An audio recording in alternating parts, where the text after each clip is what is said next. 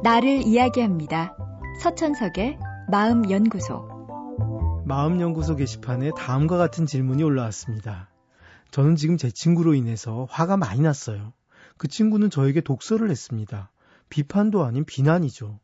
처음엔 저도 해명을 하다가 나중엔 화가 나서 비난을 했어요. 그리고 연락을 끊었는데 아직도 화가 안 풀려요. 어떻게 해야 할까요? 상대의 비난에 대해 맞받아치면 기분이 시원할 듯 싶지만 실제로는 그렇지 않습니다.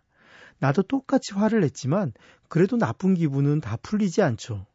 무엇보다 상황이 엉망이 되어 짜증이 나고 나도 안 좋은 모습을 보였으니까 찜찜하고 이 모든 게 상대가 먼저 공격을 해서 시작되었다는 생각이 드니 억울합니다.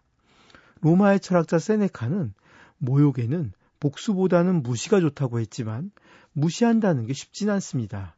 무시하기 위해서는 상대보다 내가 분명한 심리적 우위에 서 있어야 하니까요. 대부분의 분노는 자신에게 주의를 기울여 달라는 외침입니다. 어떤 사람이 내게 별 이유도 없이 비난을 퍼부었다면 그 이면에는 자신에게 주의를 기울여 달라는 절박함이 있습니다. 절실한 것이 있는데 알아주는 사람이 없으니 점점 강한 행동을 하는 것이죠. 그래서 상대가 이유 없이 비난을 할 때는 맞서서 화를 내기보다는 왜 화가 났는지 더 귀 기울여 들어주는 편이 좋습니다. 그렇게 해보면 대부분 상대의 분노나 비난이 내게 원인이 있다기보다는 상대 내면의 문제인 경우가 많다는 걸 나도 상대도 알게 됩니다.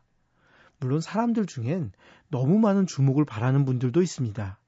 이런 분들은 충분히 주목받지 못한다는 생각에 늘 시달리니까 너무나 당연한 듯 화를 자주 냅니다. 만약 내게 화를 낸 상대가 그런 사람이라면 그것을 내가 앞으로도 계속 감당할 수 있을지 생각해 봐야 합니다. 다만 원래 그런 사람은 아니고 그저 일회성이라면 좀 더 상대에게 주목해주고 공감해주는 편이 좋습니다. 공자의 말대로 더 많이 알면 더 많이 용서할 수 있습니다. 그리고 더 많이 내가 공감해 줄 때 스스로도 자신이 더 뿌듯합니다. 우리는 더 많이 준다고 억울한 기분을 느끼지는 않습니다. 줄 마음이 있는데 줄 수 없고 거절당할 때 억울합니다. 관계를 끝낼 것이 아니라면 내 마음을 열고 상대가 왜 화가 나는지 더 들어주십시오. 그것이 상대를 위해서뿐 아니라 나를 위해서도 꼭 필요한 일입니다. 서천석의 마음연구소. 지금까지 정신건강의학과 전문의 서천석이었습니다.